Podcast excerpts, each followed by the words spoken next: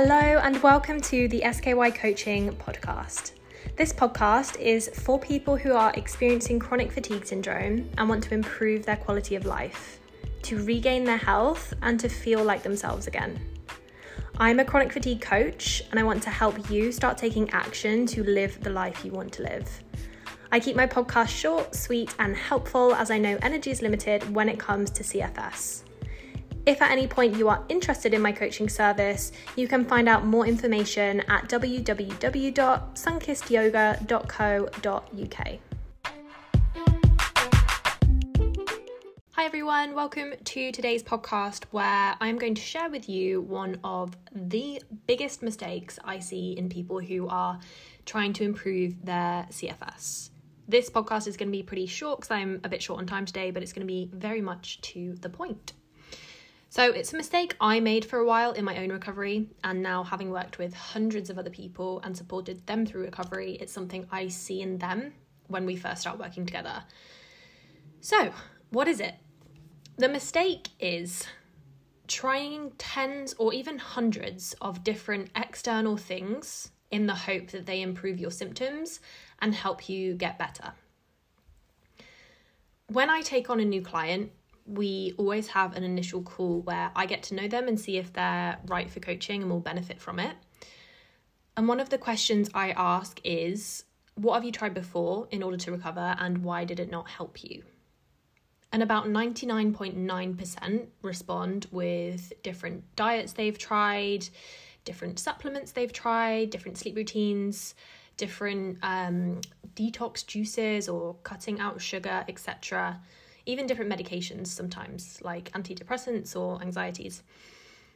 And while I completely understand why you're doing this, and I've literally done it myself, so I can completely empathize. It's so, so, so important to realize that CFS is an internal problem.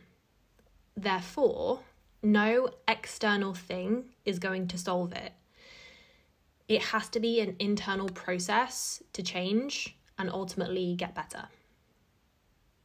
And while lifestyle adjustments can absolutely support recovery and also changing old negative personality traits, it's so vital to understand that not one single change is going to make you better.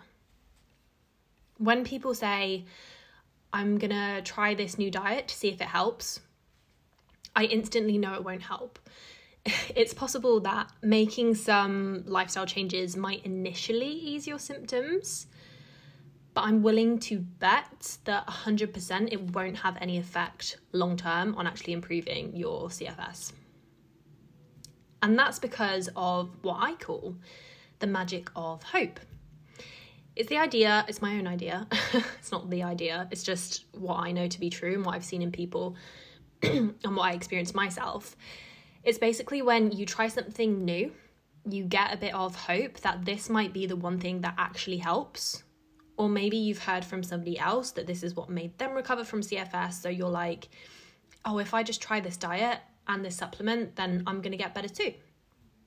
And it's not actually the diet or the supplement that helps you, it's the hope and the positivity and the change in your behavior that you have at the thought of something helping you. This short lived hope and optimism leads to you de stressing a little bit more and therefore potentially feeling better for a while. But this usually doesn't last longer than a few weeks for most people, basically until they have their next symptom flare up, which is inevitable because symptoms are a part of recovery. And you, so you could basically say, like, this is like a placebo effect, right? And it is important to believe that you can recover from CFS, absolutely. That was a major turning point in my own recovery when I chose to believe and start reading that recovery stories have actually happened and it's actually possible for me to recover. I had a huge mental shift and a shift in my approach to how I was going to recover. And actually, just that knowledge made me feel slightly better especially after having doctors' opinions and the idea that this could last forever. But my recovery did not come from a new diet. It came from realizing that all CFS is is a hypersensitive nervous system issue. And to improve that, you have to learn to manage your symptoms for a start and then retrain your nervous system, which is an internal practice, not something a new diet will fix or a certain type of medication. Don't you agree that if if like a specific diet did work or a specific supplement or lifestyle did work and it could actually make you recover from CFS, then it wouldn't be a secret doctors would instantly say, yes, eat this food and don't eat this food, and then you will 100% be cured of CFS. You wouldn't have to be trying a million different diets, or sorry, a, a million different things. If there was one thing that worked, then you would know about it by now. But unfortunately, that's not the case, at least not for anything external such as diet, etc. I'm kind of picking on diet here just because it's quite a common um, thing that people tend to fixate on when they're going through CFS, but you could apply this to anything that you might be trying at the minute.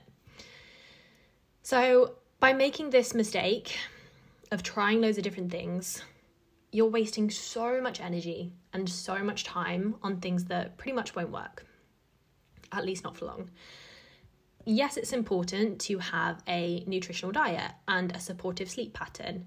And like I've said, there will be some lifestyle changes that are really important to your recovery. But these things all come second to learning how to deal with your hypersensitive nervous system and how to manage your symptoms. Because if you don't do that first then you're never you're never going to get to the lifestyle stuff right? This is time and energy that you could be spending on understanding your situation for a start, finding a method that's actually going to work for you, retraining your nervous system using proven techniques, and managing your symptoms better. This is going to lead to a much more sustainable and long lasting feeling of feeling better and is ultimately required for you to get out the other end of this. So I invite you to stop chasing quick fixes. Because if there was a quick fix for CFS, everyone would know about it by now. I know CFS can feel really, really lonely, but there are actually millions of people experiencing it worldwide. So if there was a quick fix, I promise you it wouldn't be a secret. If something sounds too good to be true, i.e., try this and you'll feel better, then it is. End of.